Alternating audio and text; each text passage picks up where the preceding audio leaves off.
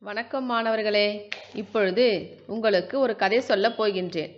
கதையின் தலைப்பு உண்மையே உயர்வு. உரிமையாளர் தம் கழுதையின் மீது உப்பு மூட்டைகளை ஏற்றிக்கொண்டு ஓடை வழியே சென்றார். ஓடையை கடந்து செல்லும்போது கழுதையின் முதுகிலிருந்த மூட்டைகள் நீரில் விழுந்தன. அதனால் உப்பு கரைந்து எடை குறைந்தது.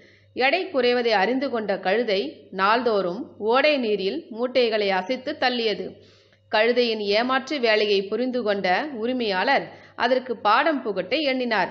மற்றொரு நாள் உரிமையாளர் கழுதையின் முதுகில் பஞ்சு மூட்டைகளை ஏற்றிக்கொண்டு ஓடை வழியே சென்றார்.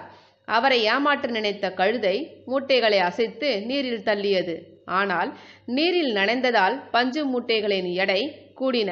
உரிமையாளரை ஏமாற்ற நினைத்து தன்னைத்தானே கழுதை ஏமாற்றிக் கொண்டது.